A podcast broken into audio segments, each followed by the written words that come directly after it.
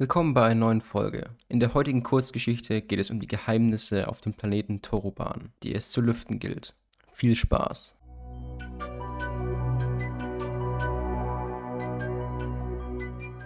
Mächte der Wondur. Wie gehen die Arbeiten voran? fragte ich, als ich die dunkle Kammer tief unter der Erde betrat.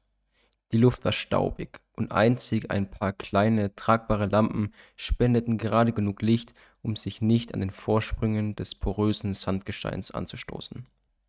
Ich glaube, wir haben die Grabkammer gefunden, Ma'am, erklärte einer der Archäologen und deutete auf eine unscheinbare Stelle der Wand. Ein Gefühl von Anspannung machte sich mir breit. Es handelte sich um eine Mischung aus Vorfreude, endlich einen Durchbruch bei den Grabungen auf Toroban erreicht zu haben, und Nervosität, weil sich diese doch wieder als Reinfall entpuppten.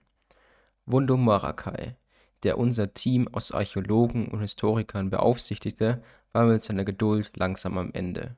Das hatte er in meinem letzten Gespräch mit ihm deutlich gezeigt. Nachdem wir bei der letzten Grabung nichts finden konnten, hatte er mich mit seinen telekinetischen Wondo-Kräften gepackt und quer durch die Grabungsstelle geworfen. Die Wondo waren furchteinflößend, doch zeitgleich faszinierend. Es war mir und jedem meiner Teammitglieder eine Ehre, hier auf Toroban diese Forschungen anstellen zu dürfen, vor allem da der Planet den Wondo heilig war. Außer meinen Kameraden war ich auf diesem Planeten keinem einzigen normalen Menschen begegnet. Ausschließlich Wondur war der Aufenthalt auf Toroban gestattet, ausgenommen wir natürlich. Wondu Marakai hatte sich darüber beklagt, was für eine wahre Tortur es gewesen sei, den Rat der Wondur zu überzeugen, uns diese Grabungen tätigen lassen zu dürfen. Unsere Aufgabe war es, das Grab eines mächtigen Wondors namens Oryx zu finden.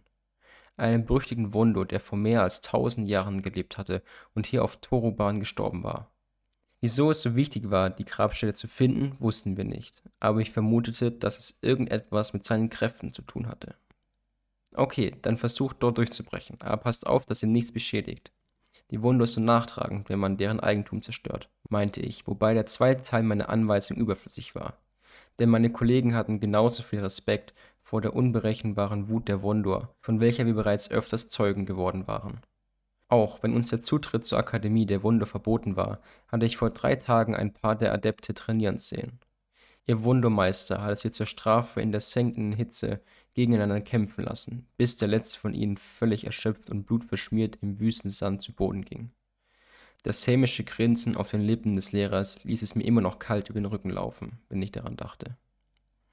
Hier ist tatsächlich etwas dahinter, meinte ein anderer Archäologe, welcher vorsichtig ein Loch in den Sandstein gebohrt hatte. Lass mich sehen, rief ich begeistert, schob mich an ihm vorbei und lugte in die daumenbreite Öffnung. Die kleine Bohrung hatte wirklich einen Hohlraum freigelegt. Wie groß dieser war, konnte ich nicht abschätzen. Es hätte alles sein können, von einem Luftloch im Sandstein bis hin zu einer weiteren Kammer des Grabs. Vergrößere das Loch, bis wir mehr sehen, befahl ich und ließ die anderen wieder arbeiten. Wie ich sehe, habt ihr etwas gefunden, hörte ich plötzlich eine tiefe Stimme direkt hinter mir. Erschrocken wirbelte ich herum und hätte dabei beinahe eine Lampe umgeworfen. Ja, mein Wondur, stammelte ich verwundert, als ich in die leblosen Augen eines alten Mannes blickte. Als Historikerin und Archäologin der Schützen in Hand habe ich schon einiges über den Wondur-Orden erfahren. Jedoch war mir Wondur Marakai nach wie vor ein Rätsel.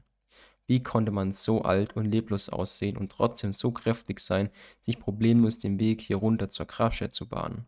Vor allem so lautlos. Ich spüre, dass ihr diesmal richtig seid. Die Kälte zeugt von seiner Macht, murmelte der Mann. Noch war ich mir nicht so sicher. Wir hatten bereits mehrmals nicht verzeichnete Hohlräume entdeckt, jedoch hatten diese bis jetzt noch nie etwas Wertvolles enthalten. Welche Kälte? fragte ich wischte mir die Schweißperlen aus dem Gesicht und prüfte mit der Hand, ob aus der Lücke in der Wand ein Windzug zu spüren war. Fehlanzeige. Der Wunder machte sich nicht die Mühe, mir zu antworten, sondern begutachtete, wie mein Team das Loch Stück für Stück vergrößerte, bis man schließlich mit den Lampen hineinleuchten konnte. Der Raum, der zum Vorschein kam, war schätzungsweise drei Meter breit und fünf Meter lang. Am hinteren Ende erkannte ich den Umriss einer Person, doch es war zu dunkel, um genaueres zu erkennen. Beeilt euch, grummelte der Wondor, und ich begann, meine Kollegen bei der Arbeit zu unterstützen. Ich war genauso gespannt darauf, was wir dort drin finden würden, wie der Wondor und brach vorsichtig einen gemeißelten Sandstein aus der Wand. Nachdem das Loch groß genug war, stieg ich hindurch, dicht gefolgt von Marakai. Während ich mit meiner Lampe die Kammer beleuchtete, betrachtete ich den Umriss am anderen Ende. Es handelte sich um eine menschengroße Statue, die in den Stein gemeißelt war. Obwohl diese vermutlich hunderte Jahre alt war, konnte man dennoch jedes Detail einwandfrei erkennen. Sie zeigte einen Mann mit einer geschwungenen Narbe quer über seinem Gesicht. Seine Kleidung war eindeutig eine altertümliche Variante der Wondor-Kutten, welche die meisten hochrangigen Wondor hier auf Toruban trugen. Wir haben es gefunden, flüsterte Marakai in emotionslosen Ton. Verwundert blickte ich zu ihm. Wir waren seit Ewigkeiten mit den Grabungen beschäftigt und jetzt, wo wir kurz davor waren, etwas Bahnbrechendes zu finden, war dieser Mann so gefühlskalt wie eh und je.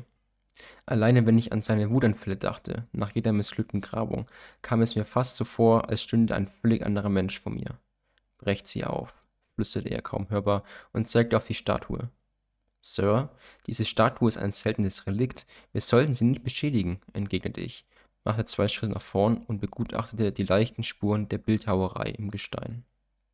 Plötzlich wurde der Raum in ein grelles Licht gehüllt und ein elektrisch geladenes Knistern erfüllte die Kammer.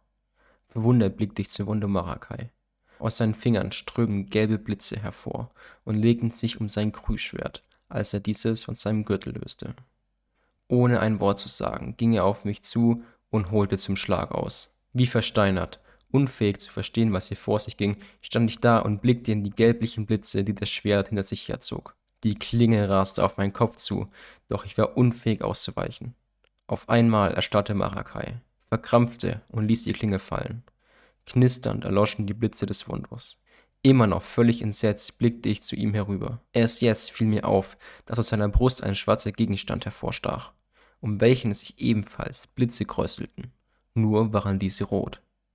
Leise röchelnd sagte der alte Mann reglos zusammen, knallte auf den Boden und gab den Blick auf eine junge, dunkelhaarige Frau frei.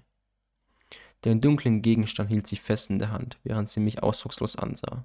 Anhand ihrer Kleidung sowie der Tatsache, dass der Gegenstand ebenfalls ein Grüßschwert war, erkannte ich, dass sie auch eine Wondo war. Danke, stammelte ich, als ich realisierte, dass sie mir das Leben gerettet hatte. Wo ist das Artefakt? fragte sie, ohne auf meine Dankbarkeit einzugehen. Noch immer unter Schock machte ich einen Schritt zur Seite und deutete auf die Statue. Wondo Marakai vermutete es dort drin, sagte ich.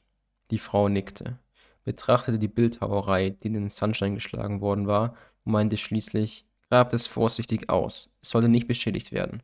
Wisst ihr bereits, worum es sich handelt? Ich schüttel den Kopf. Nein, Ma'am, das Artefakt gehörte vermutlich Orek, jedoch wissen wir noch nicht, was es ist. Die Wondo nickte und befahl mit einer Handbewegung, mit der Arbeit zu beginnen. Meine Kameraden und ich gehorchten. Noch einmal vielen Dank, dass ihr mich gerettet habt, sagte ich. Noch habt ihr es nicht überstanden. Findet das Artefakt und gebt es mir, dann lasse ich euch am Leben, entgegnete sie. Bei diesen Worten schluckte ich. Ich hoffe, euch hat diese Folge gefallen. Wenn ihr keine Kurzgeschichten mehr verpassen wollt, folgt gerne diesem Kanal oder mir auf Instagram. Die Infos dazu findet ihr in den Show Notes.